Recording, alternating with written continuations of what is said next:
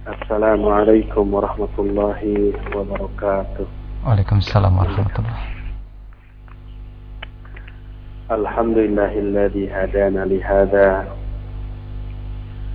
وما كنا لنهتدي لولا أن هدانا الله.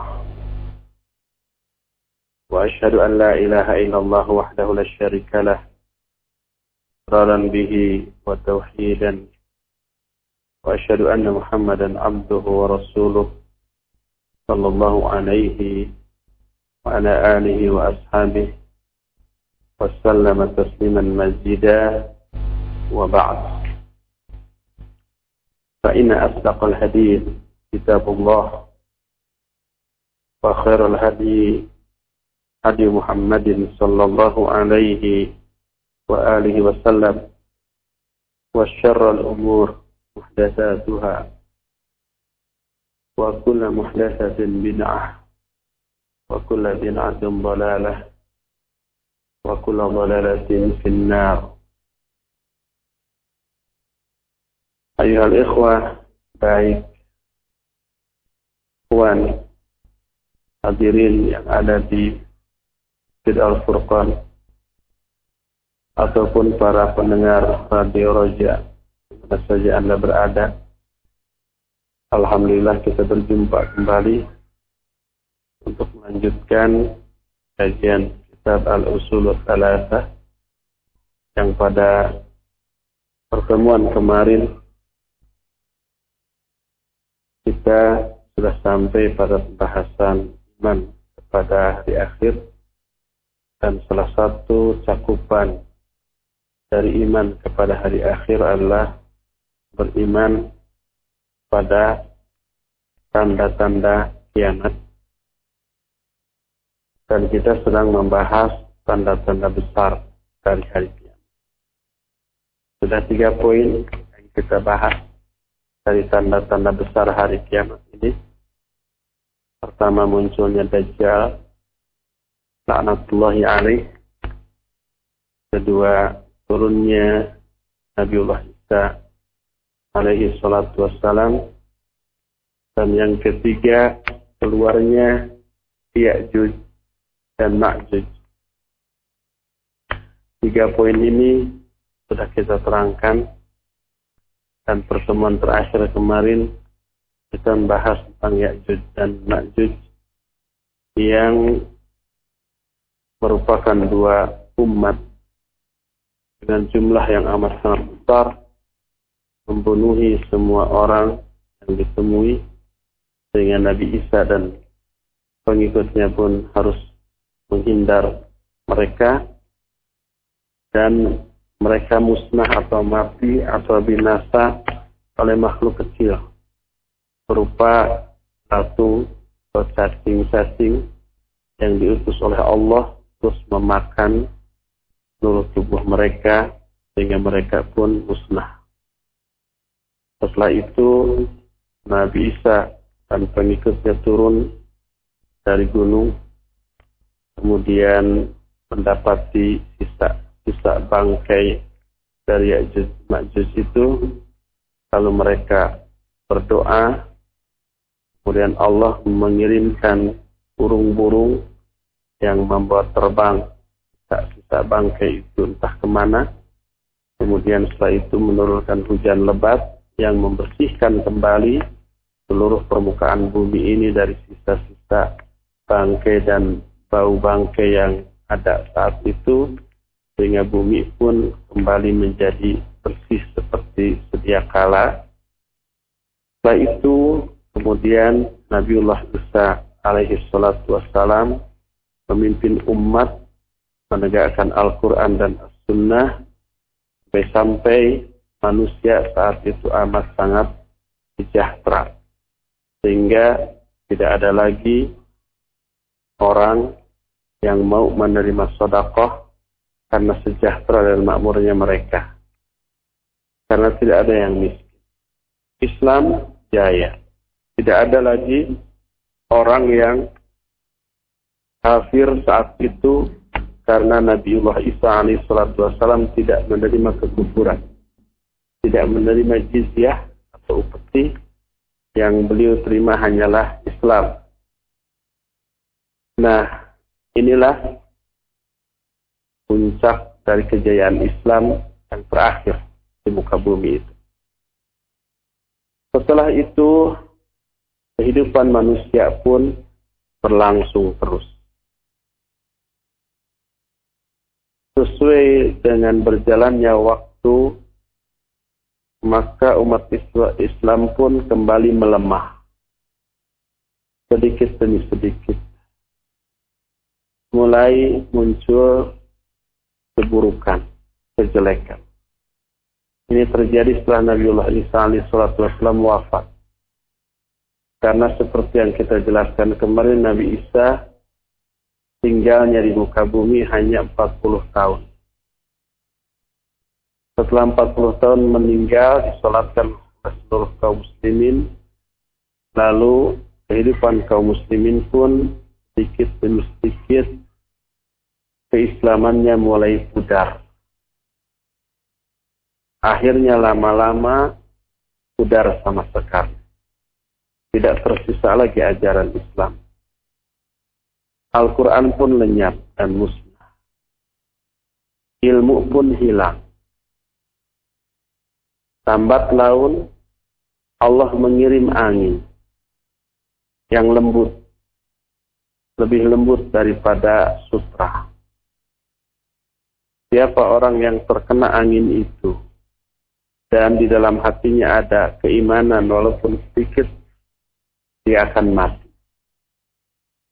Setelah semua orang yang beriman meninggal walaupun dengan kadar iman yang amat sangat sedikit maka yang tinggal di muka bumi ini hanyalah orang-orang yang buruk, orang-orang yang jelek. Mereka tidak mengenal lagi apa itu Islam, apa itu sholat, apa itu saum, dan seterusnya.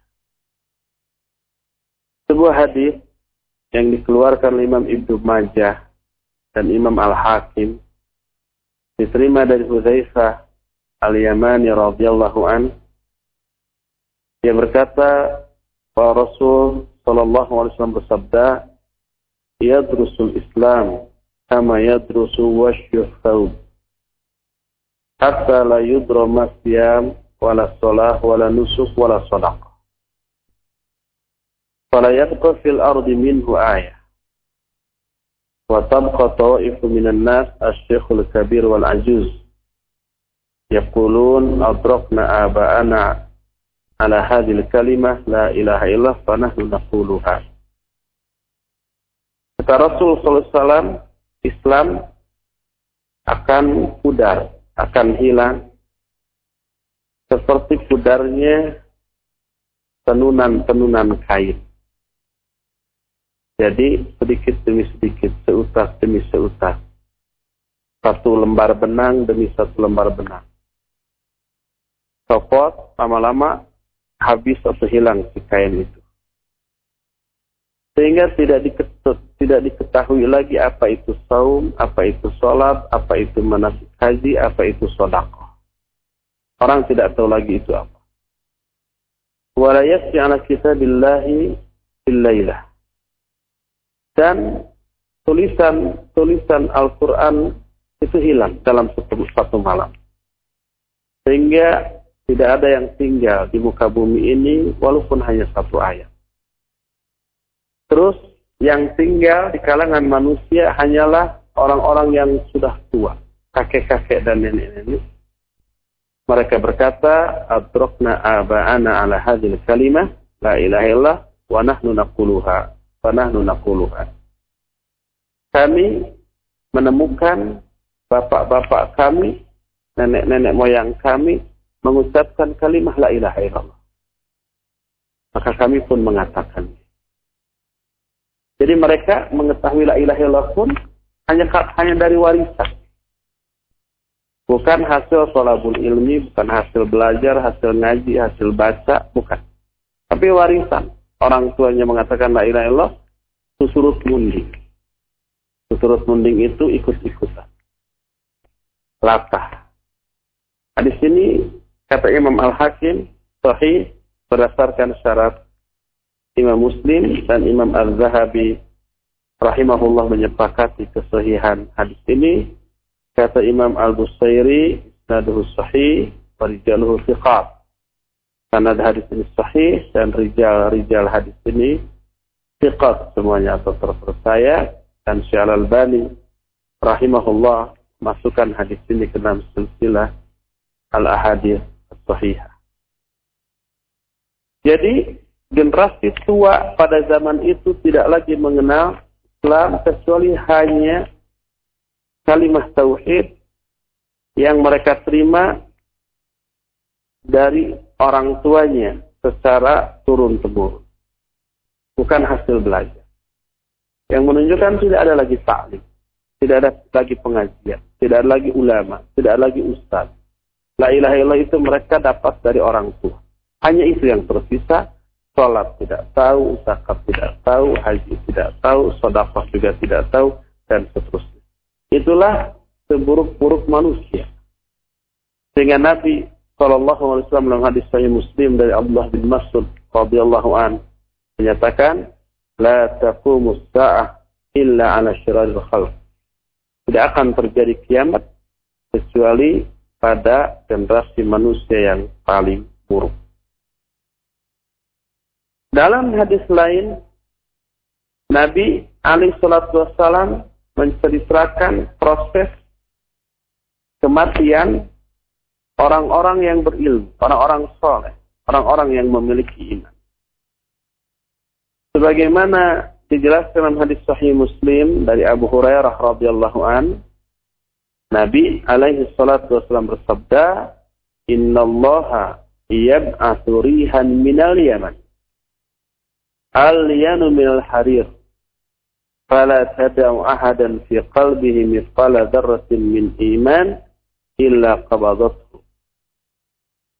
Kata Nabi Sallallahu Alaihi Wasallam sesungguhnya Allah akan mengutus angin dari Yaman. Angin ini lebih lunak, lebih lembut daripada sutra. Tidaklah angin ini melewati seseorang yang di dalam hatinya ada iman walaupun sebesar zarrah. Zarrah itu bagian terkecil dari suatu benda. Bahasa ilmiahnya atom. Sebesar atom, bukan sebesar, sekecil atom. Ada iman, sekecil itu dalam hatinya, kena angin itu, dia mati. Oleh karena itulah, maka tidak lagi tersisa orang yang baik yang ada iman ketika itu. Tidak ada lagi yang menyebut nama Allah sekalipun. Sebagaimana hadis dari Anas bin Malik dalam Sahih Muslim Nabi Shallallahu Alaihi Wasallam bersabda, "La taqumu sa'atu hatta la yuqala fil ardi Allah Allah." Tidak akan terjadi kiamat di muka bumi ini sehingga tidak ada lagi orang yang mengatakan Allah, Allah di muka bumi ini. Jadi menyebut nama Allah juga tidak ada lagi. Apalagi ayat, apalagi kajian, pedaran ayat dan hadis, tidak ada lagi. Tadi sudah disebutkan, tulisan Al-Quran juga hilang, musnah. Tidak tersisa walaupun hanya satu ayat. Dan manusia saat itu buta tentang agama. Bahkan karena tidak ada lagi agama yang mereka ketahui, kemungkaran, kemaksiatan, penyimpangan merajalela dan menjadi warna. Sampai mereka tidak memiliki rasa malu melakukan kemungkaran di tengah orang ramai. Sebagaimana dalam salah satu hadis yang terdapat dalam kitab Sahih Muslim terima dari Nawas bin Sam'an radhiyallahu an secara marfu Nabi alaihi salatu wasallam bersabda fa bainama hum kadzalik id ba'atha Allahu rihan fata'khudhuhum tahta abatihim fataqbidu ruha kulli mu'min wa kulli muslim wa yabqa syirarun nas yataharujuna taharujal himar fa'alaihim Ketika mereka sedang demikian, tiba-tiba Allah mengutus angin yang bertiup, angin yang lembut, rihan thayyibah. Angin itu mengenai mereka dari bawah ketiak-ketiak mereka. Lalu angin itu mencabut ruh setiap muslim dan mukmin. Matilah setiap orang mukmin dan yang muslim. Dan tinggallah manusia-manusia yang buruk. Mereka tahajur seperti tahajurnya himar. Tahajur itu melakukan hubungan seksual. Seperti halnya himar, keledai, binatang. Mereka melakukannya di jalan-jalan, ditonton orang banyak, dan tidak lagi dianggap sebagai aib saat itu, maka pada zaman mereka lah terjadinya hari kiamat. Di dalam hadis lain yang diterima dari Abu Sa'id Al-Khudri radhiyallahu an, Rasul alaihi salatu wasallam bersabda, "La taqumu as-sa'ah hatta la yahujjul bait, la yuhajjul bait." Tidak akan terjadi hari kiamat sehingga tidak lagi ada orang yang berhaji ke Baitullah. Tidak ada lagi orang yang melakukan umroh sekalipun. Tidak ada. Bahkan disebutkan bahwa orang terbaik terbaik saat itu melakukan perbuatan zina dengan yang bukan mahramnya dan memiliki sedikit rasa malu tidak melakukan secara terbuka tapi mereka melakukannya di balik dinding. Sebuah hadis yang diriwayatkan oleh Imam Al-Bazzar dalam kitab Musnadnya juga Imam Ibn Hibban dalam kitab Sahihnya dari Abdullah bin Amr. Rasul alaihi salatu wasallam bersabda, "La taqumu hatta yatasafadu fi tariq." Tasafud al-himar. Kata Nabi Shallallahu Alaihi Wasallam, tidak akan terjadi hari kiamat sehingga manusia melakukan perzinahan seperti halnya himar di jalan-jalan. Aku bertanya, kata Abdullah bin Amr, Inna dari lakain, apakah hal itu benar-benar akan terjadi? Kata Nabi, Naam la yakunan. Ya, pasti itu akan terjadi. Dalam riwayat Abu Hurairah, di riwayat Imam Al-Hakim, secara marfu, Nabi SAW bersabda, والذي نفسي بيده لا تفني هذه الأمة حتى يقوم الرجل إلى fayaftarishuha fi tariq.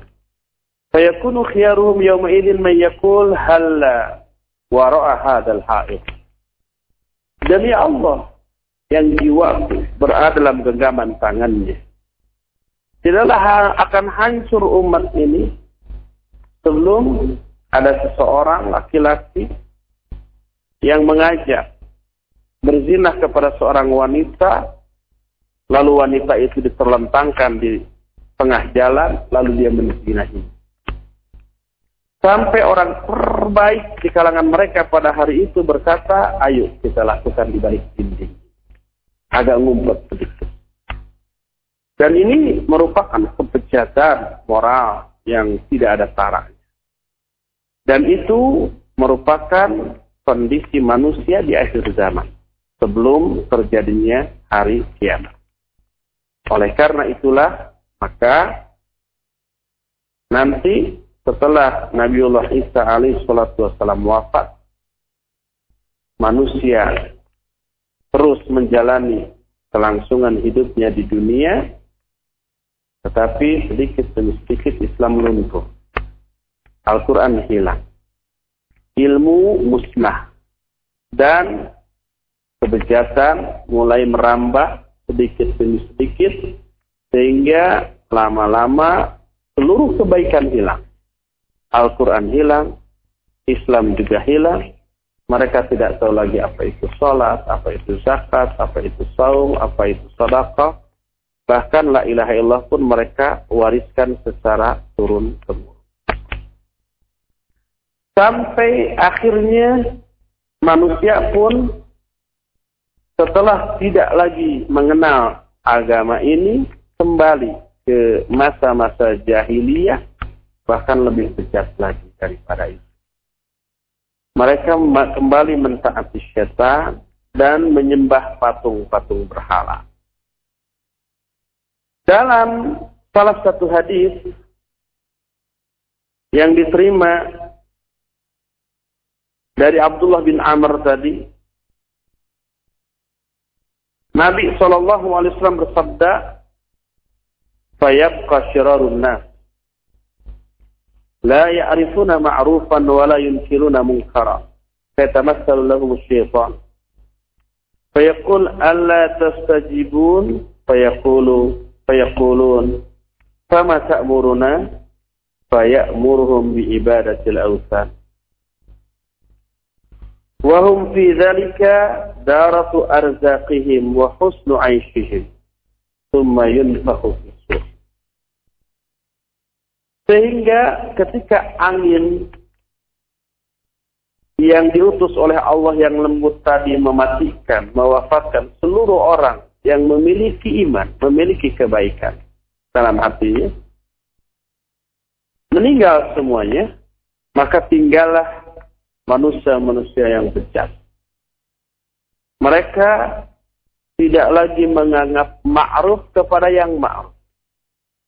Tidak lagi menganggap baik kepada kebaikan dan tidak lagi menganggap mungkar kepada kemungkaran. Yang mungkar balas sebaliknya dianggap ma'ruf, yang ma'ruf dianggap mungkar. Mereka pun melakukan amar mungkar nahi ma'ruf. Memerintahkan kemungkaran dan melarang dari yang ma'ruf. Lalu setan pun menjelma mendatangi mereka. Lalu setan berkata, mau enggak kalian memenuhi ajakanku? Orang-orang pun bertanya, apa yang engkau perintahkan kepada kami? Lalu setan memerintahkan mereka untuk menyembah berhala. Lalu mereka pun mentaatinya. Para mereka berada dalam limpahan rizki dan kehidupan yang baik. Makmur saat itu di akhir zaman. Saat itulah ditiup sang kakala oleh malaikat Israfil alaihi salam. Yang menandakan terjadinya kiamat kubro, kiamat besar, hancurnya alam jagat raya ini. Hadis ini sahih diriwayatkan oleh Imam Muslim dalam kitab sahihnya Kitabul Fitan bab Khuruj Dajjal. Dalam hadis Muslim yang lainnya Aisyah radhiyallahu anha pernah mengatakan Sami'tu Rasulullah sallallahu alaihi wasallam yaqul La yadhhabu al-lail wan nahar hatta tu'bad al-latta wal uzza Tidak akan musnah malam dan siang di dunia ini sebelum disembahnya Lata dan Uzza. Dulu Lata dan Uzza disembah. Setelah Islam datang, dihancurkan semuanya. Tidak ada lagi Lata dan Uzza. Tapi kiamat tidak akan terjadi. Sebelum rasa dan uzza muncul kembali dan disembah kembali. Berkatalah Aisyah radhiyallahu anha, "Ya Rasulullah, inni kuntu la'adhunnu hina anzalallahu huwallazi arsala rasulahu bil huda wa dinil haqq liyudhhirahu 'ala ad-din kullihi walau karihal musyrikun anna dzalika taman." قال إنه سيكون من ذلك ما شاء الله. ثم يبعث الله ريحا طيبة. فتوفي كل من في قلبه مثقال حبة حبة خردل من إيمان. فيبقى من لا خير فيه فيرجعون إلى دين آبائهم Kata Aisyah, wahai Rasulullah, Saya menduga ketika Allah menurunkan Al-Quran surah At-Taubah 33 yang menyatakan huwallazi arsala rasulahu bil huda wa dinil haq liyuzhirahu 'ala dini kulli. Sesungguhnya Allah lah yang telah mengutus rasulnya dengan membawa petunjuk dan agama yang hak untuk dimenangkan dari semua agama. Walaupun orang-orang musyrik benci. Kata Aisyah, aku menduga dengan ayat ini sudah sempurna Islam itu sampai hari kiamat tidak akan ada lagi yang mengungguli. Berkatalah Nabi SAW bahwa ayat ini berlaku selama yang Allah kehendaki. Setelah itu Allah mengutus suatu angin yang baik, yang lembut. Lalu wafatlah dengan angin itu semua orang yang di dalam hatinya ada iman. Walaupun sebesar zar, sebesar atom. Lalu yang tinggal hanyalah orang yang tidak memiliki kebaikan sama sekali. Semuanya buruk. Semuanya jelek. Tidak ada satupun kebaikan yang mereka miliki. Lalu mereka kembali kepada agama mereka. Agama nenek moyang mereka. Hadis itu sahih diriwayatkan oleh Imam Muslim dalam kitab sahihnya yaitu Sahih Muslim. Berdasarkan hal itulah maka kondisi manusia setelah wafatnya Isa alaihi salatu wassalam berangsur-angsur memburuk sampai akhirnya mereka berada pada titik puncak keburukan berupa penyembahan kembali kepada berhala setelah mereka tidak lagi mengamalkan Islam dan bahkan tidak mengenal apa itu Islam, apa itu sholat, apa itu sodakoh, apa itu saum, apa itu haji, tidak lagi kenal.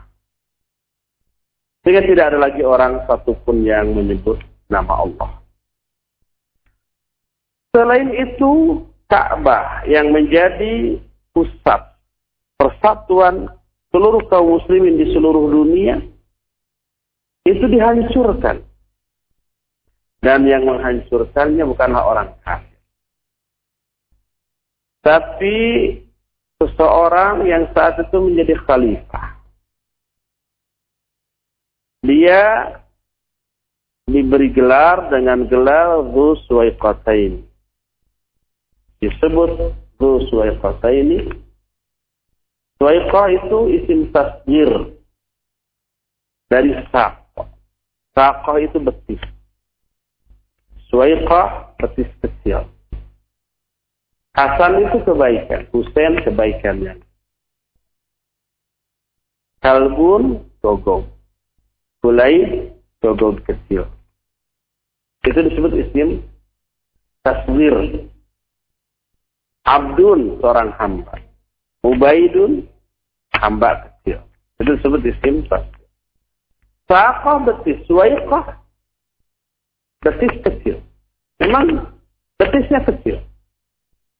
Musanna atau tasniahnya atau dua, bila dua betis, suaiqatain. Rusuh suaiqatain artinya orang yang memiliki dua betis yang. Dia bangsa Habsyah. Berkata Imam An-Nawawi rahimahullahu taala innama sumia Zuswaiqataini lisigri saqaihi. Disebut Zuswaiqataini karena kecilnya kedua betisnya dan suaiqatan itu isim tasdir dari saqah dan itu sifat yang umumnya dimiliki oleh orang-orang Habsyah orang-orang Sudan Berkata Abdullah bin Umar radhiyallahu anhuma, aku mendengar Rasulullah SAW bersabda, "Yakhrubul Ka'bah du suwaiqataini fil Habsyah wa yaslubuha hilyaha wa yujarriduha min fiswatiha." Akan menghancurkan Ka'bah itu suwaikotain. Orang yang memiliki dua betis yang kecil di Habsyah. Lalu dia merampas semua simpanan perhiasannya dan bukti Ka'bah itu dari kiswahnya. Kiswah itu kain yang menutupi. Dalam Sahih Bukhari dan Musnad Imam Ahmad dari Abdullah bin Abbas radhiyallahu anhuma, Nabi bersabda, "Ka'anni anzuru ilaihi aswad afhaj yanquduha hajaran hajaran yakni al-Ka'bah." Kata Nabi SAW, seolah-olah aku melihat kepadanya seorang yang hitam dan afhaj. Saya nggak tahu apa bahasa Indonesia afhaj. Tingkang atau apa? Itu orang yang kedua betisnya melengkung. Letter O. Apa istilahnya itu? Bahasa Arabnya afhaj. Seolah-olah aku melihat kepada dia, dia hitam dan afhaj. Yakbuduha hajaron hajar. Yakni al-Ka'bah dia meruntuhkan Ka'bah itu sebata demi sebata. Sebatu bukan sebata. Karena dari batu ya. Satu batu, satu batu. Diambil, diambil, diambil. Akhirnya hilang runtuh sudah Ka'bah tersebut. Oleh Duswai kota ini tersebut. Dan dengan tidak ada laginya Ka'bah, maka tidak ada lagi orang yang menunaikan ibadah haji atau ibadah umroh atau ibadah-ibadah lainnya yang hanya bisa dilakukan di Ka'bah seperti tawaf, seperti uh, umpamanya sa'i yang kalau sa'i bukan di Ka'bahnya, tetapi di dekat Ka'bah itu. Antara Safa dan Marwah, tetapi sekarang ini termasuk bagian di dalam masjid atau nempel di masjid uh, Al-Haram. Ah, itu tidak ada lagi orang yang melakukan ibadah-ibadah yang dilakukan di sana. Adapun setelah hancurnya Ya'juj dan Ma'juj ketika Nabiullah Isa alaihissalatu wassalam masih ada, maka haji dan umrah masih dilakukan. Sebagaimana sebuah hadis yang diriwayatkan oleh Imam Al-Bukhari dalam kitab sahihnya dari Abu Sa'id Al-Khudri beliau bersabda la yuhajjanna hadzal baitu wa la yu'tamaranna ba'da khuruji Ya'juj wa Ma'juj Ka'bah ini akan tetap dijadikan atau di dilakukan haji dan umroh di dalam oleh orang-orang setelah keluarnya Ya'juj dan Ma'juj. Jadi setelah Ya'juj Ma'juj keluar, kemudian mereka dimusnahkan oleh Allah dengan cara Allah mengirim binatang-binatang kecil yang berupa cacing atau belatung yang memakan seluruh tubuh mereka, lalu mereka hancur dan binasa. Maka saat itu di bawah kepemimpinan Nabiullah Isa alaihissalatu wassalam, orang-orang menegakkan Al-Quran dan As-Sunnah. Termasuk haji di antara dan umroh. Begitu subur, begitu makmur. Karena mereka menegakkan Al-Quran dan As-Sunnah sesuai dengan janji Allah. Allah pun membukakan barokah dari pintu-pintu langit.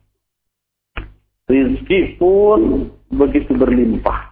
Sehingga tidak ada lagi seorang pun yang miskin. Semuanya kaya.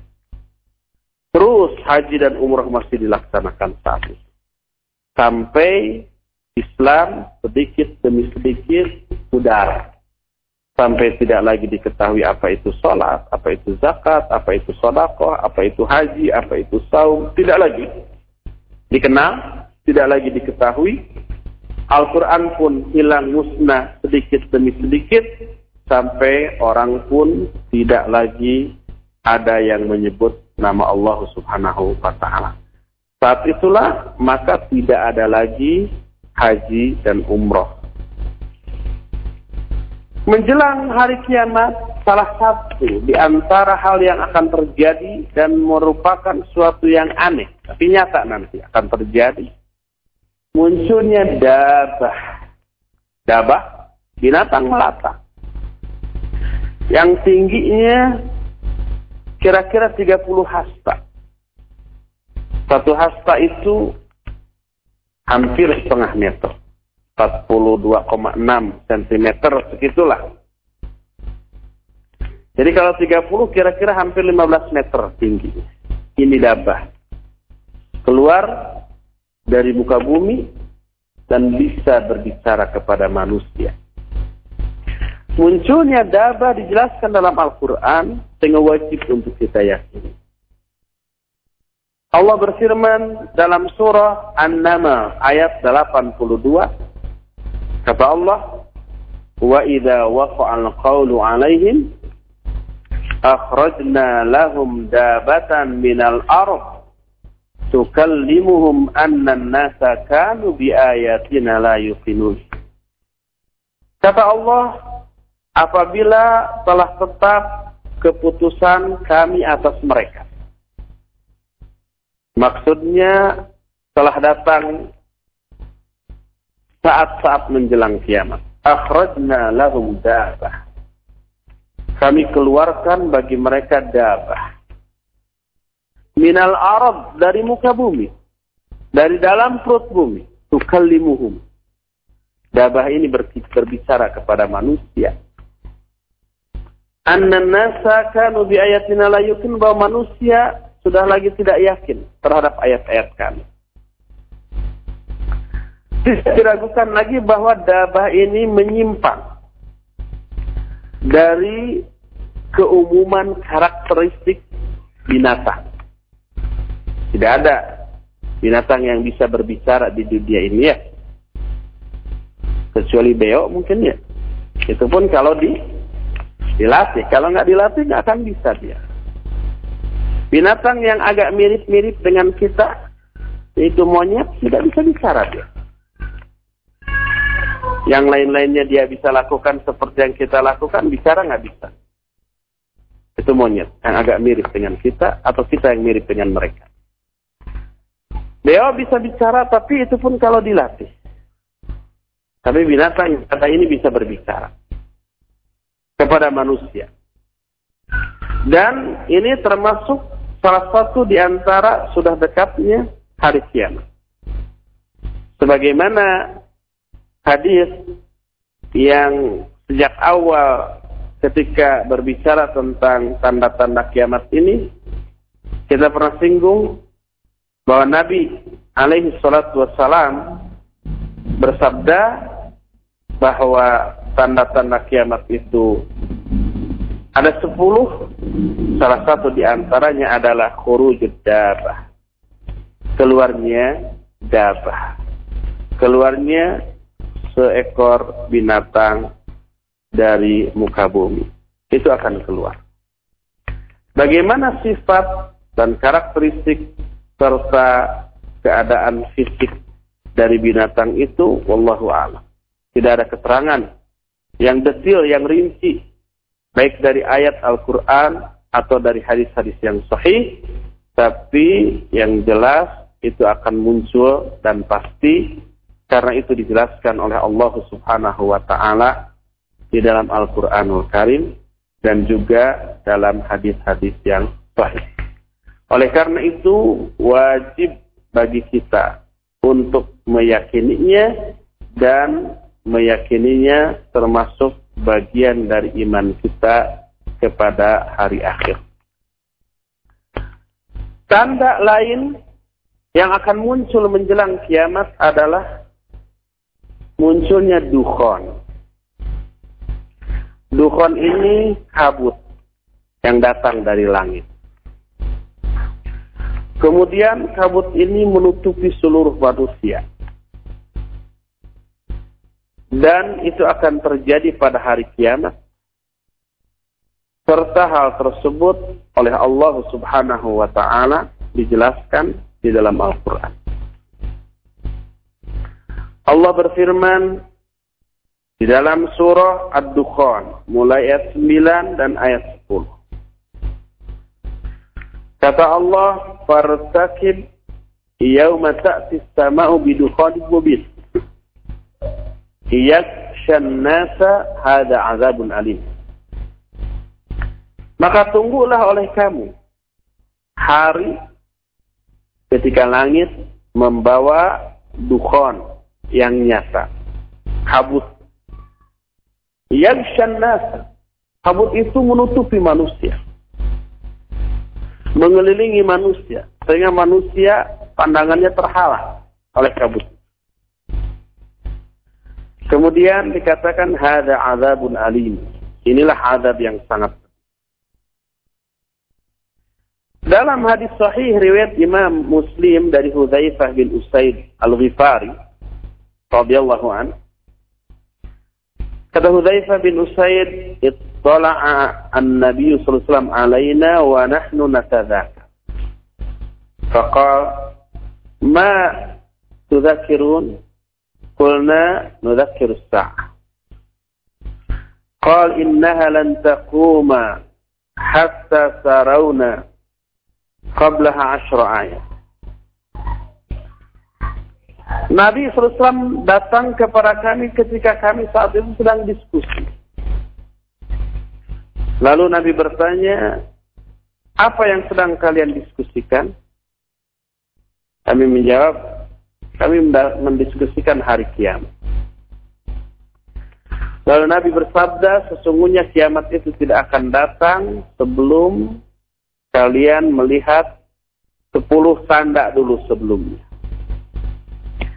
Lalu disebut pertama dukhan, kedua dajjal, ketiga dabah. Dukhan itu artinya kabut. Kemudian dajjal sudah kita jelaskan dan dabah juga sudah kita terangkan. Oleh karena itulah maka berkata Rasul Wasallam dalam hadis lain yang diterima dari Abu Malik al Ashari رضي الله عنه.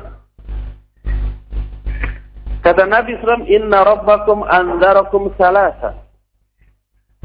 الدخان يأخذ المؤمن ويأخذ الكافر فينتفخ حتى يخرج من كل مسلم منهم. وثانية دابة وثالثة الدجال. Sesungguhnya Allah atau Rabb kalian telah mengingatkan kalian dengan tiga hal. Pertama, dukhan. Yang mengambil nyawa orang mukmin dan juga nyawa orang kafir. Kedua dabah. Dabah itu sudah dijelaskan tadi. Dan yang ketiganya adalah Dajjal. Al-Imam Ibn Katsir rahimahullahu taala menyatakan bahwa munculnya dukhon dipastikan dengan adanya tiga hal. Hal pertama, hadis-hadis yang sahih yang menjelaskan tentang masalah itu. Kedua adanya ayat dalam surah Ad-Dukhan ayat yang ke-10 yang tadi disebutkan fartaqib yauma ta'tis sama'u bidukhanin mubin. Tunggulah hari pada saat langit membawa kabut. Dan yang ketiga firman Allah Ta'ala dalam ayat itu ya nasa bahwa kabut itu akan menutupi manusia. Ini menunjukkan bahwa kabut ini bukanlah sebuah kiasan. Tapi sesuatu yang real dan nyata. Sehingga Nabi Shallallahu Alaihi Wasallam memastikan dalam salah satu hadisnya yang tadi dan taquma hatta tarau qablaha asyra ayat pada dufan. Kalian uh, sesungguhnya kiamat tidak akan terjadi sebelum kalian melihat sepuluh tanda dulu sebelumnya. Lalu beliau menyebutkan yang pertama adalah dukhon, yaitu adanya kabut. Akan tetapi kabut ini tidak dijelaskan lebih lanjut dan lebih rinci. Bagaimana warnanya?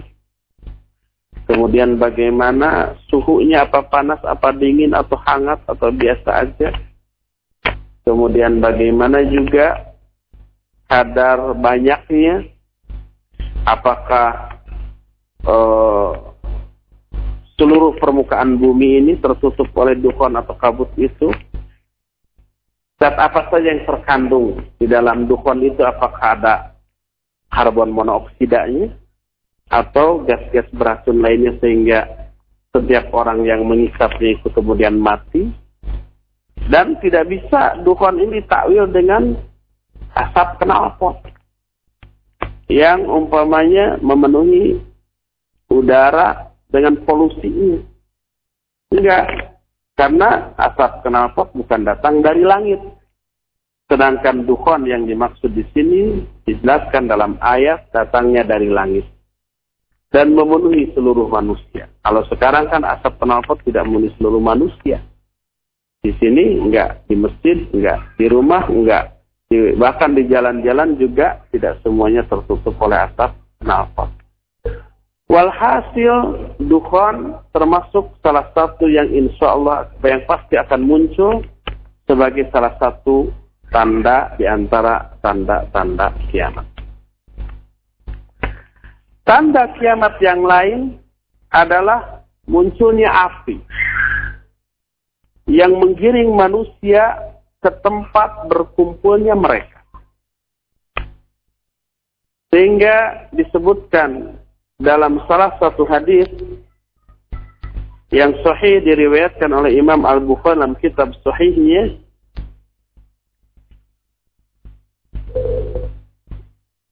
diterima dari Anas bin Malik radhiyallahu an bahwa Abdullah bin Salam datang ke Madinah sebagai muhajir dari Mekah.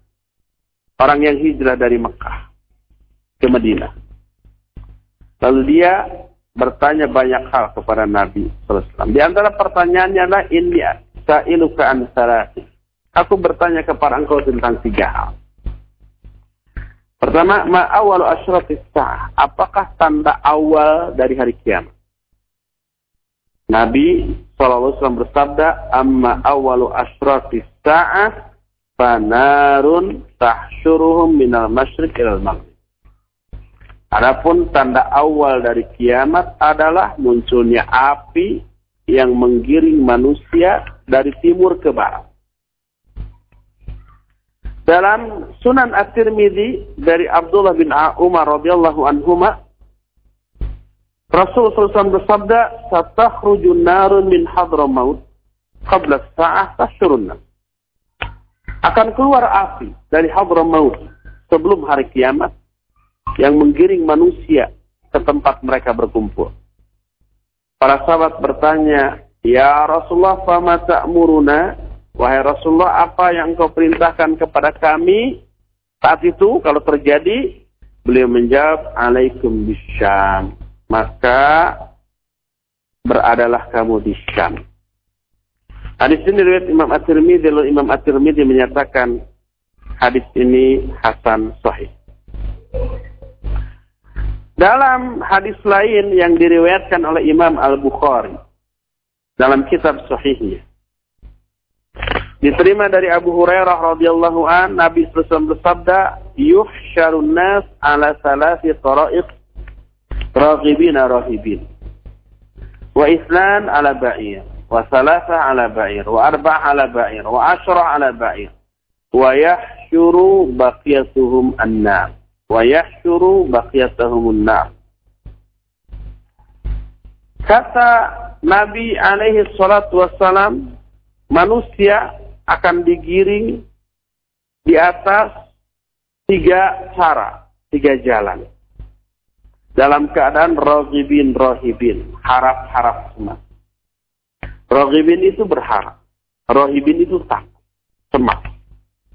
Ada dua orang nunggang satu ekor unta. Ada yang tiga orang. Ada yang empat orang. Ada juga yang sepuluh orang. Ini menunjukkan bahwa salah satu di antara akan datangnya hari kiamat adalah munculnya api tadi. Dari Hadramaut disebutkan di sini dan dalam hadis lain juga menjelaskan bahwa seperti yang tadi diungkapkan, menggiring manusia ke tempat berkumpulnya mereka.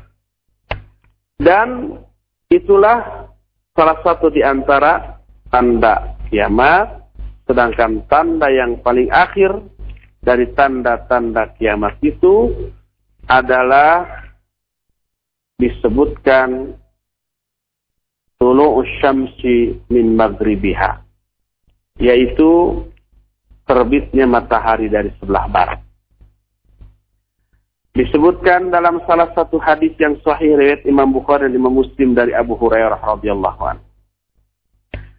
Beliau bersabda la taqumu as-sa'ah hatta tatlu asy-syamsu min maghribiha. Fa idza tala'at fara'aha an-nas amanu ajma'in. Fadzaka hina la yanfa'u nafsan imanuha lam takun amanat min qabl aw kasabat fi imaniha khaira. Tidak akan terjadi hari kiamat. Sehingga matahari terbit dari sebelah barat. Sekarang kan masih dari sebelah timur ya. Apabila matahari terbit dari berat, sebelah barat, semua manusia melihat, berimanlah semua manusia.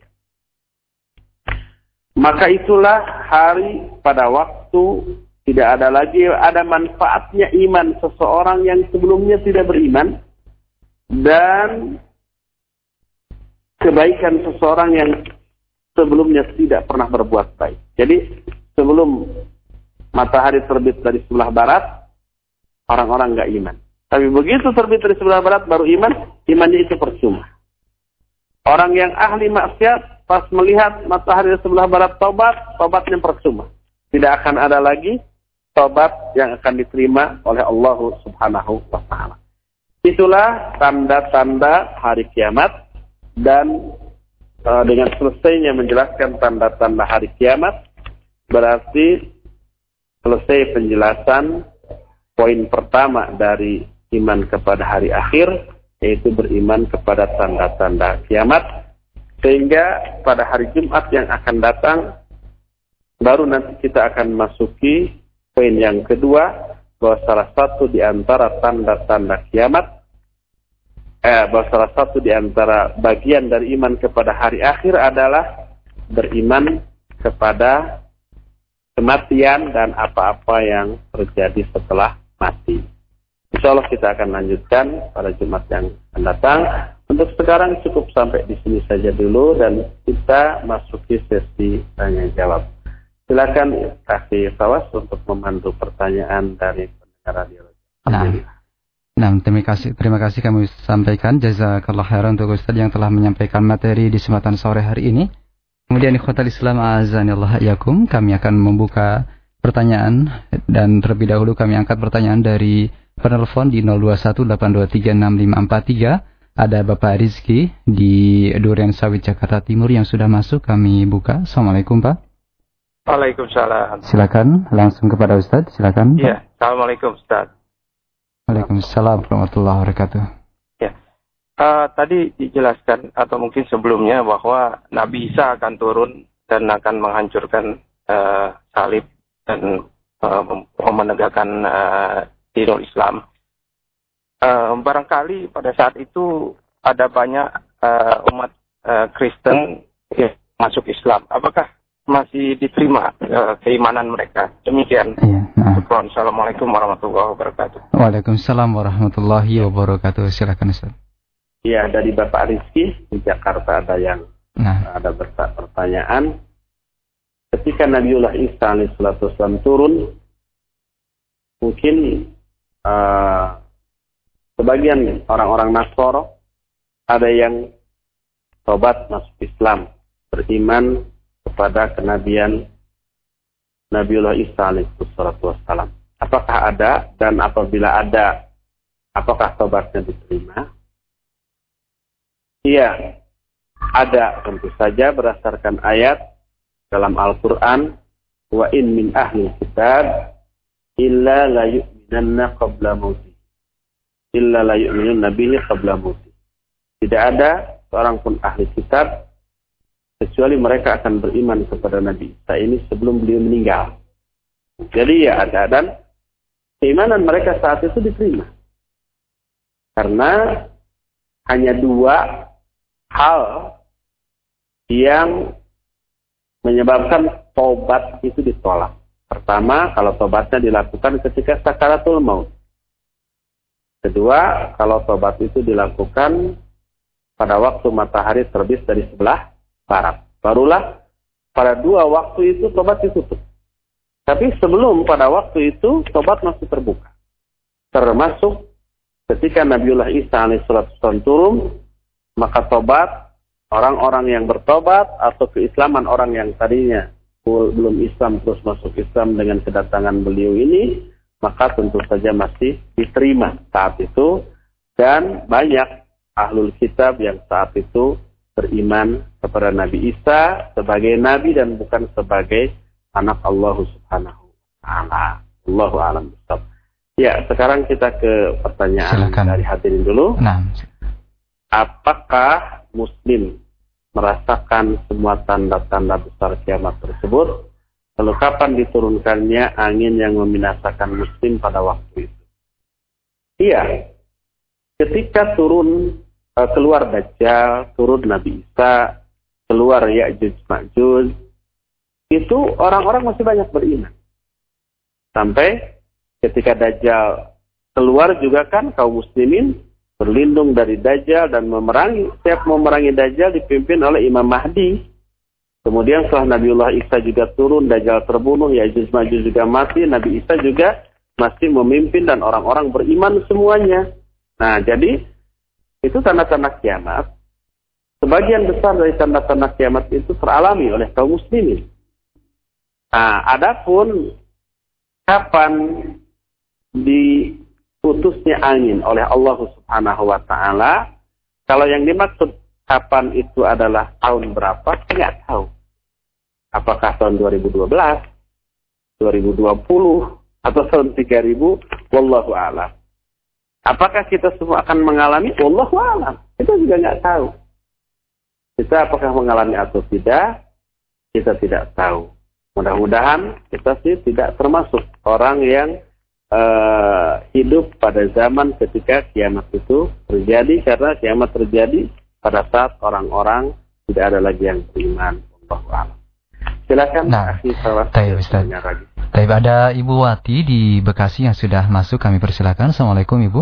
Assalamualaikum warahmatullahi wabarakatuh. Silakan. Ustaz, Nabi Isa itu uh, turunnya berada di mana Ustaz uh, ininya?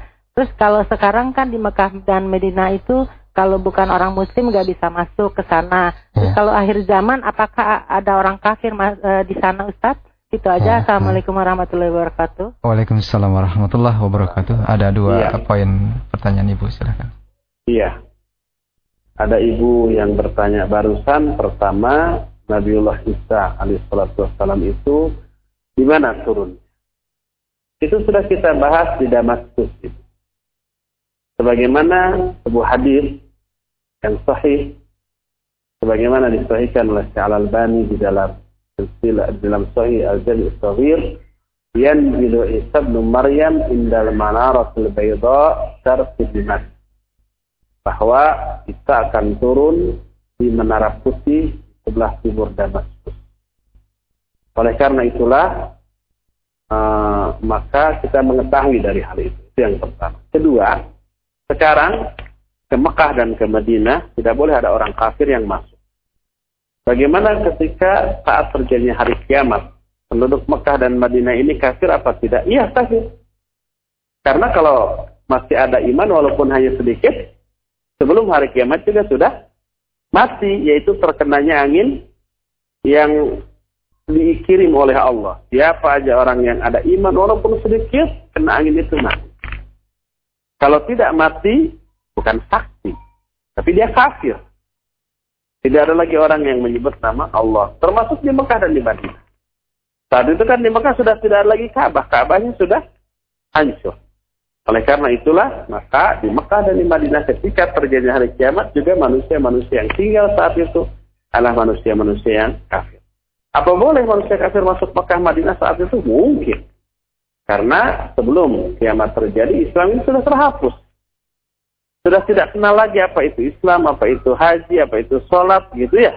Makanya aturan larangan masuk bagi orang kafir ke Mekah dan ke Madinah sudah tidak berlaku lagi saat itu. Karena Islamnya juga sudah hilang, sudah tidak ada. Wallahu a'lam.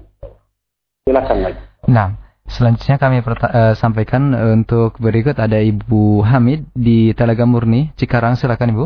Ya, Pak Ustaz. Iya, mohon maaf dikeraskan sedikit Ibu suaranya. Iya, Assalamualaikum warahmatullahi wabarakatuh. Waalaikumsalam, silakan.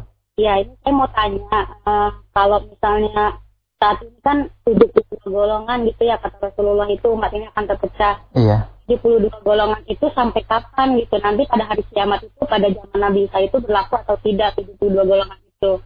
Ya, terima kasih Ustaz. Assalamualaikum warahmatullahi wabarakatuh. Waalaikumsalam warahmatullahi wabarakatuh. Bisa menyimak Ustaz? Iya. Nah, silakan.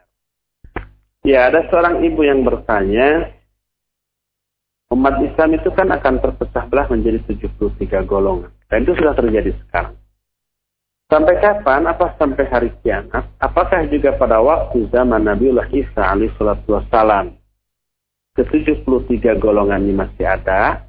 Jawabnya ya, ketika zaman Nabi Isa tidak ada lagi golongan-golongan. Semuanya berada dalam satu pemahaman yang sama di bawah bimbingan Nabiullah Isa alaihissalatu Semuanya ahlus sunnah. Tidak ada lagi kekafiran, tidak lagi kebid'ahan, tidak lagi penyimpangan. Karena saat itu Nabiullah Isa tidak membiarkan adanya penyimpangan. Orang yang kafir tidak bisa dibiarkan dalam kekafirannya kemudian menyetorkan jizyah. Enggak. Mereka semuanya harus Islam. Kalau enggak, mati. Matinya bukan dibunuh oleh Nabiullah Isa. Alaihi salatu wassalam, tapi mati dengan sendiri. Karena kalau ada orang kafir menghirup wangi aroma dari badan Nabiullah Isa alaihi salatu wassalam, mati. Berdasarkan hadis yang pernah kita jelaskan, jangankan orang biasa, Dajjal aja yang kemarin kita jelaskan begitu jaya, begitu sakti mandraguna ya, bisa mengatur angin, bisa menyuruh langit untuk menurunkan atau menahan air hujan, bisa menyuruh bumi untuk menumbuhkan atau menahan tumbuh-tumbuhan, punya api dan air, bisa menghidupkan orang yang mati, kerjasama dengan setan. Begitu saksi madragunlah tidak jali. Begitu melihat Nabiullah Isa alaihissalam tubuhnya apa? Meleleh. Yang apabila dibiarkan begitu saja, pasti akan mati dengan sendirinya. Tapi Allah tidak membiarkan mati dengan cara begitu, tapi matinya dengan cara ditusuk oleh tombak oleh Nabiullah Isa alaihissalatu wassalam. Jadi orang kafir juga tidak bisa hidup dalam kekafiran saat. Makanya semuanya muslim dan muslim di bawah bimbingan Nabiullah Isa alaihissalatu wassalam tidak ada lagi hizbi. Tidak ada lagi golongan-golongan. Semuanya satu golongan di atas Al-Quran dan As-Sunnah. Ini pertama. Kalau nggak salah ada dua tadi satu lagi apa kawan? Ya uh, cukup satu. Oh iya nah. satu aja. Ya. Baik, uh, masih uh, silakan mungkin ya, ada dari pendengar. Dari dari dari hadirin nah, silakan. Hadirin. Nah. Pada saat terbunuhnya Dajjal oleh Nabi Isa dengan pedang, kan pedang ya, tombak, tombak pendek. Zaman itu, apakah sudah tidak ada lagi senjata atau pistol senjata api. Kenapa nggak dibasok aja gitu ya? Dibom gitu ya. Kemudian diceritakan ketika Dajjal itu mengepung Mekah dan Madinah, begitu Nabi Isa turun terus disuruh dibuka pintu gerbang Madinah, saat itu Dajjal dan para pengikutnya yang terdiri dari Yahudi sedang menghunus pedang-pedangnya masing-masing. Saat itu dikatakan pedang. Loh, pada ke mana bom? Pada ke mana senjata api? AK-47 gitu ya. Ke mana basoka ke mana tank ke mana rudal-rudal kayak gitu. Sehingga semuanya dijelaskan dengan pedang. Wallahu a'lam menyangkut masa yang akan datang. Berarti berkaitan dengan masalah yang gaib dan yang gaib ini tidak boleh kita percayai, tidak boleh kita yakini, tidak boleh kita imani, kecuali kalau bersumber dari Al-Quran dan As-Sunnah yang sahih. Kalau ada penjelasan dari Quran dan hadis yang sahih tentang hal yang gaib, wajib kita percayai, masuk akal ataupun tidak. Dan ini termasuk salah satu karakteristik orang-orang yang bertakwa. Allah berfirman, Alladzina yu'minuna bil ghaib orang-orang yang beriman kepada hal yang gaib. Termasuk hal yang gaib adalah bahwa tentang adanya Dajjal, turunnya Nabi Isa, dan ditombaknya Dajjal oleh Nabi Isa dan saat itu peperangan memakai pedang tidak lagi dijelaskan memakai senjata api dan bom dan seterusnya. Itu wajib kita yakin. Lalu ke mana teknologi yang sekarang? Wallahu a'lam. Banyak hal yang dijelaskan kemungkinan terjadi oleh para ulama. Di antaranya mungkin nanti teknologinya akan musnah suatu saat. Akibat mungkin perang dunia ketiga gitu ya. Hancur semuanya. Teknologi semuanya musnah. Senjata api mungkin aja semuanya musnah. Lalu orang kembali ke zaman batu. Gitu ya kembali lagi mem membuat pedang, kembali lagi membuat alat-alat yang sederhana, yang primitif seperti zaman dahulu. Sehingga terjadinya zaman munculnya Dajjal, turunnya Nabiullah Isa alaihi wassalam, mungkin terjadi di saat teknologi itu sudah hancur. Karena teknologi pada suatu saat bisa menghancurkan peradaban manusia di muka bumi ini bisa menghancurkan teknologi itu sendiri gitu ya. Kita tahu umpamanya ada informasi ya bahwa boleh dikatakan hampir semua eh, apa titik-titik strategis di seluruh permukaan bumi ini sudah dipasangi bom katanya. Nah itu dikendalikan uh, di Amerika sana. Kalau mau menghancurkan tinggal pijit tombol itu hancur semuanya.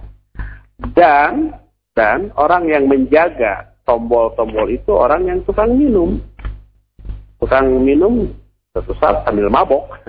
Sehingga tidak mustahil sambil mabok itu kepijit atau dia merasa mijit tuh uh, keyboard komputer padahal di tombol itu meledak semua. Mungkin saja.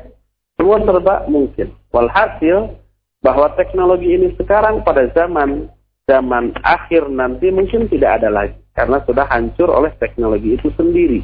Sehingga manusia kembali kepada zaman dahulu dengan pedang, dengan panah, dengan tombak, dengan alat-alat yang seperti dialami oleh pada zaman Nabi Shallallahu Alaihi Wasallam zaman dahulu.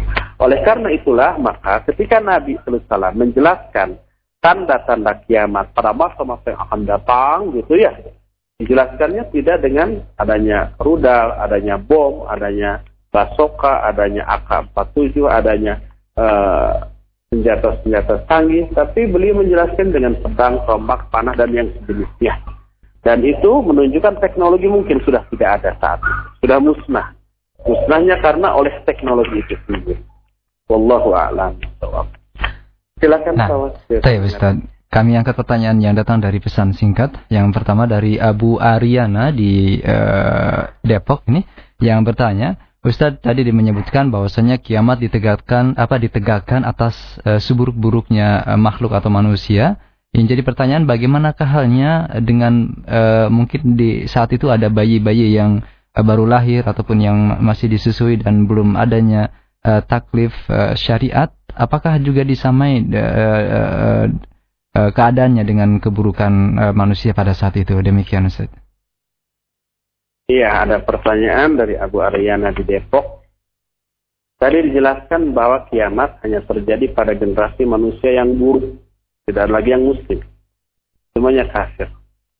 Bagaimana dengan anak-anak kecil? Bayi-bayi yang saat itu lahir. Apakah mereka kan mereka tidak taklif ya, tidak menerima beban tugas kewajiban karena masih belum istilam atau belum Eh, belum balik. Tadi dijelaskan bahwa dan ini amat sangat mungkin masuk akal bahkan di beberapa negara ini sudah terjadi bahwa di akhir zaman nanti yang tersisa hanyalah disebutkan orang-orang tua, nenek-nenek dan kakek-kakek. Al-kabir wal ajuz Tadi sudah kita kutipkan hadisnya disebutkan watab khatawa itu minan nas asy-syaikhul kabir wal ajuz. Dan tersisalah sekelompok manusia pada saat itu yaitu asy-syaikhul kabir wal ajuz. Nenek-nenek, kakek-kakek dan nenek-nenek. Tidak ada lagi bayi saat itu. Orang yang beriman sedikit saja mati sebelumnya terkena dengan angin. Prinsip hidup orang-orang kafir hanya ingin senang tidak mau menderita. Punya anak adalah penderitaan. Menderita ketika mengandung. Menderita ketika melahirkan. Menderita ketika anak itu sudah lahir harus disusui. Harus dididik, diurus, dan seterusnya. Makanya melihat dari penderitaan itu, kata mereka tidak sebandinglah antara kesenangan memiliki anak dengan penderitaan ketika mengandung dan melahirkannya, makanya banyak yang tidak mau untuk mengandung dan melahirkan. Zaman sekarang saja ini sudah terjadi di negara-negara kafir, di Eropa. Sehingga di sana itu jarang orang bahkan tidak tidak pernah melihat gitu ya. Ada orang pergi piknik, main-main atau jalan-jalan shopping ke mall umpah sekeluarga, nenek, kakek, bapak, ibu, anak, cucu, nggak ada. Di sana itu nggak ada yang seperti itu. Kalau ada nenek-nenek dan kakek-kakek jalan-jalan itu berdua sama anjing. Anjing itu teman hidup. Tidak, anaknya entah ke mana, apalagi cucunya mungkin ada, tetapi tidak peduli lagi kepada kedua orang tua. Sampai kalau si anak sudah misah, tanpa pemberitahuan orang tuanya datang, nggak nelpon dulu, nggak SMS dulu, nggak memberitahu, si anak itu boleh mengusir lah. Kan nggak nerima tamu sekarang ini, nggak mau beritahu dulu, besok datang lagi, nggak sekarang. Karena orang tuanya belegu gitu. Nah, di sana terjadi di Eropa seperti itu. Memiliki anak adalah penderitaan.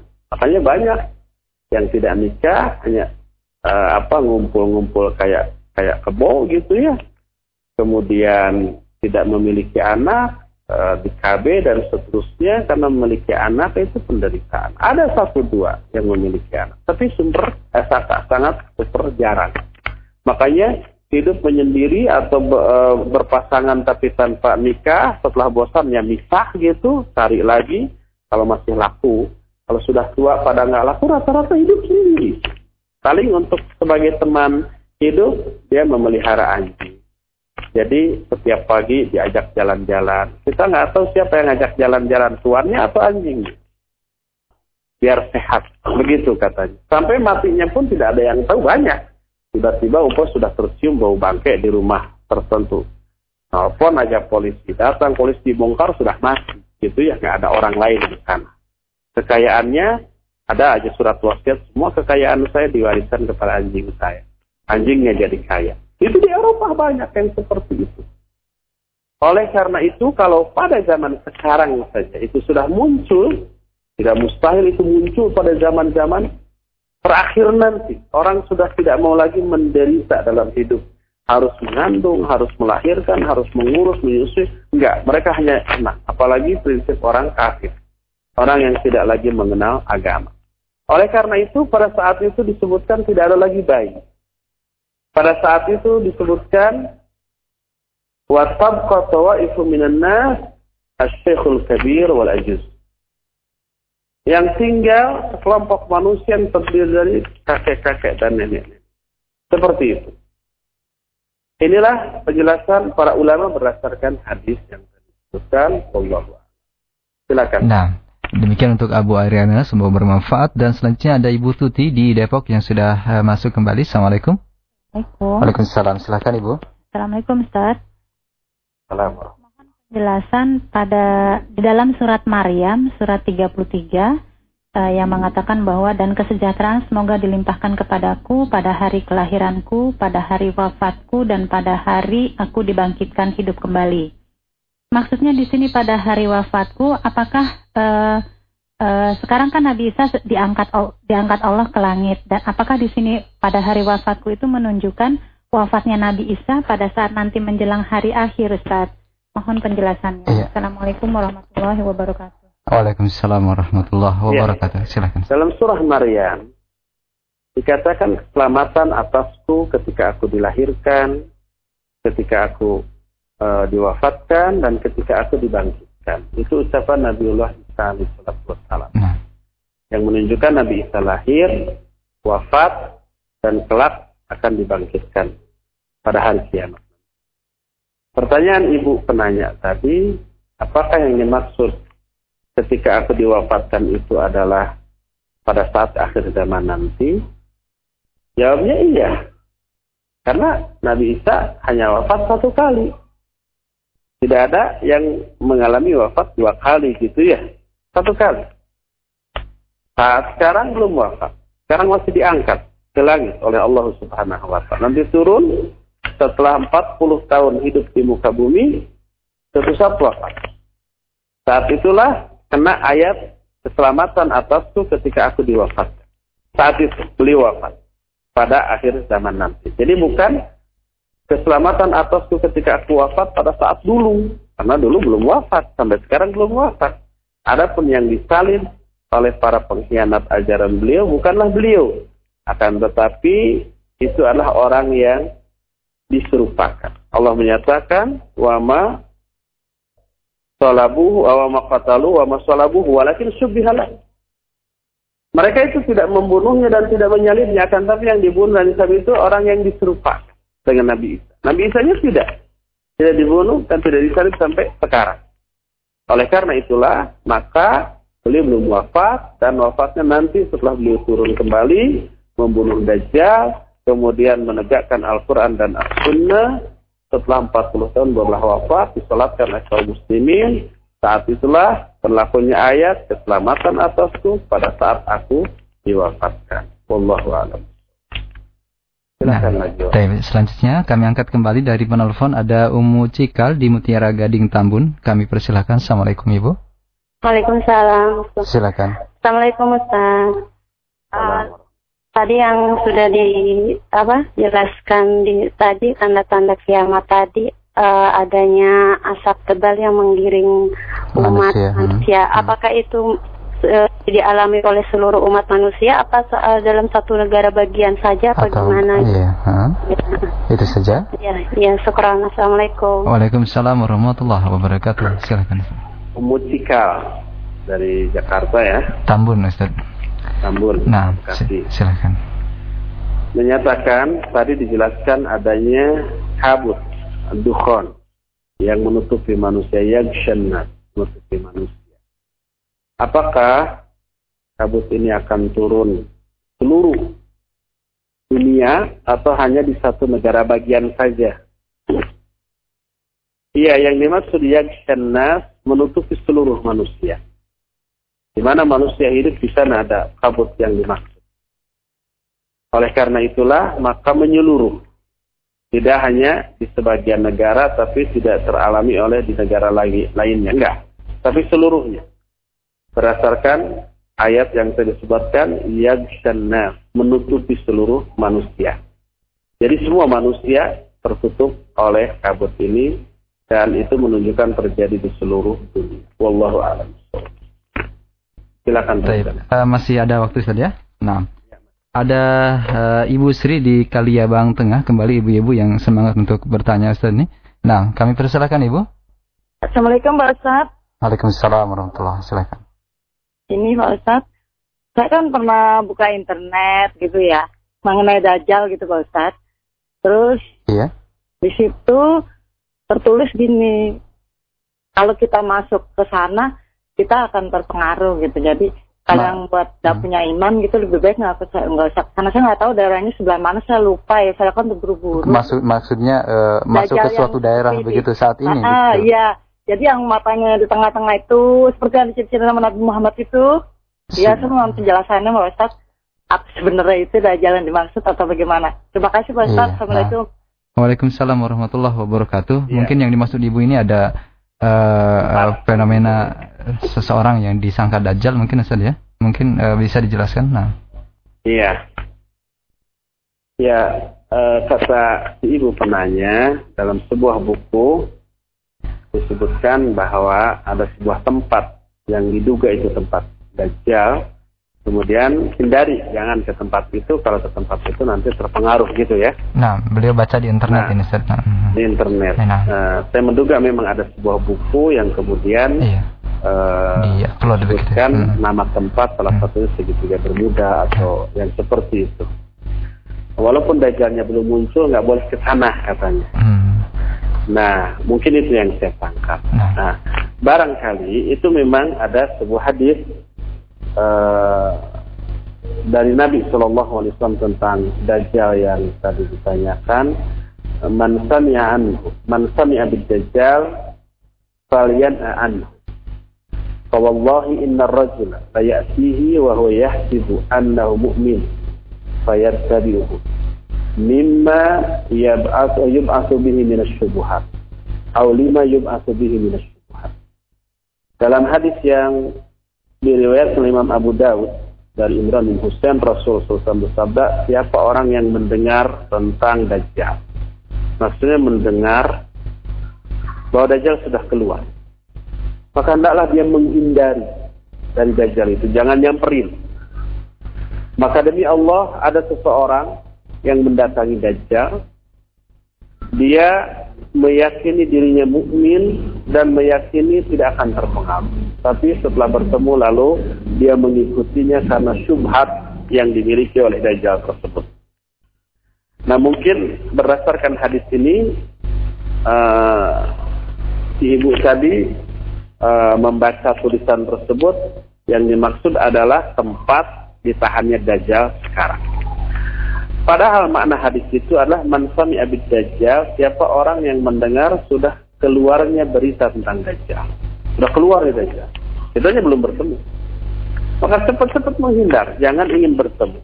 Sebab kalau bertemu, nanti akan terpengaruh sebagaimana sabda Nabi Wasallam itu maksudnya setelah Dajjal keluar.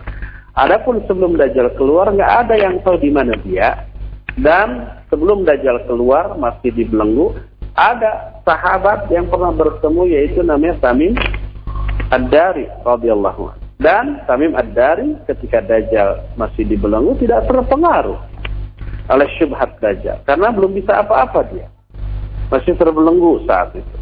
Belum bisa melontarkan syubhat.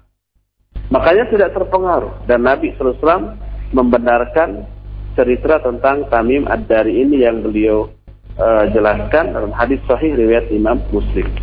Jadi kalau Dajjal belum keluar tidak ada yang tahu di mana tempatnya sekarang dan tidak perlu dicari di mana ya gitu. Ngapain dicari? Kita tidak tahu apakah di segitiga bermuda atau di tempat uh, yang lain kita tidak tahu dan kita tidak perlu tahu dan tidak perlu mencarinya di mana gitu ya. Nah oleh karena itu yang dimaksud dengan siapa orang yang mendengar berita Dajjal maksudnya mendengar berita bahwa Dajjal sudah keluar tidaklah menghindar menghindar sejauh-jauhnya.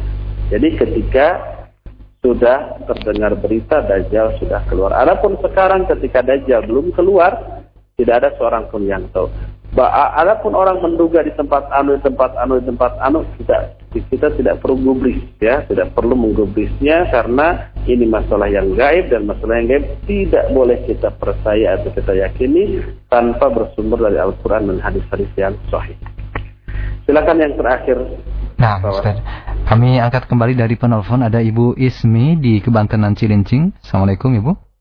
Waalaikumsalam Pak Ustaz. Silakan. Saya mau tanya, uh, Nah, pada waktu turunnya Nabi Isa ke bumi kembali, uh, dia mengikuti ajaran Nabi Muhammad ya, Pak Ustaz. Iya. kemudian? Uh, apakah dia bersahadat gitu, Pak Ustaz? Iya, itu saja. Itu saja. Iya. Nah. Assalamualaikum. Waalaikumsalam warahmatullahi wabarakatuh. Bagaimana Ustaz penjelasan? Ya, Ibu Ismi. Nah. Tadi Ibu Ismi menyatakan bahwa Nabi Isa itu turun karena mengikuti Al-Quran dan As-Sunnah Apakah dia ini bersyahadat lebih dahulu atau tidak? Tentu saja tidak. Karena semua nabi sudah muslim. Sejak zaman Nabiullah uh, Adam alaihissalam sampai zaman Nabi Isa alaihissalam itu semuanya sudah muslim. Dan Allah telah mengambil perjanjian dari seluruh nabi termasuk Nabi Isa alaihissalam Salah satu isi perjanjiannya itu karena kalau nanti ada nabi akhir zaman yang membenarkan apa-apa yang ada kalian, kalian harus beriman kepada nabi. Ini Allah ungkapkan dalam Al-Quran surah Ali Imran 87 eh 81 82 wa id akhadallahu mitsaqan nabiyyin lamma ataitukum min kitabi wa hikmah thumma ja'akum rasulun musaddiqun lima ma'akum la tu'minun nabiyyi wa la tansurunnah Kata Allah, ingatlah ketika Allah mengambil perjanjian seluruh nabi. Kata Allah, ketika aku telah memberikan kepada kalian kitab dan hikmah. Kemudian datang kepada kalian seorang rasul yang membenarkan apa-apa yang ada pada diri kalian, maka kalian harus beriman kepadanya dan menolongnya. Semua nabi menyepakati perjanjian.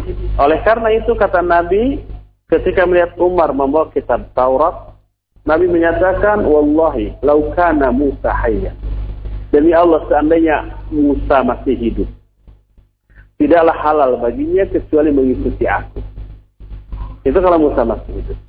Termasuk Nabi Isa alaihissalam, ketika beliau turun lagi nanti ke muka bumi, tidak halal baginya kecuali mengikuti ajaran Nabi Muhammad SAW yaitu Al-Quran dan As-Sunnah. Tapi tidak perlu bersyahadat terlebih dahulu karena beliau tidak kafir. Beliau sejak awal sudah muslim. Semua nabi adalah muslim. Semua nabi sudah muslim sehingga tidak perlu bersyahadat kembali. Sehingga begitu turun uh, mereka langsung saja mengikuti ajaran Nabi Shallallahu Alaihi Wasallam dan menegakkan Al-Quran dan As-Sunnah pada waktu tersebut. Demikian juga dengan Nabi Isa Alaihi Itulah jawaban saya untuk ibu. Ini ya sampai di sini saja dulu. Nah. Sebentar lagi sudah masuk waktu maghrib. Insya Allah kita akan berjumpa kembali pada Jumat yang akan datang. Subhanakallahum bihamdik asyhadu an la ilaha illa ant astaghfiruka wa atubu ilaik walhamdulillahirabbil alamin. Wassalamualaikum warahmatullahi wabarakatuh.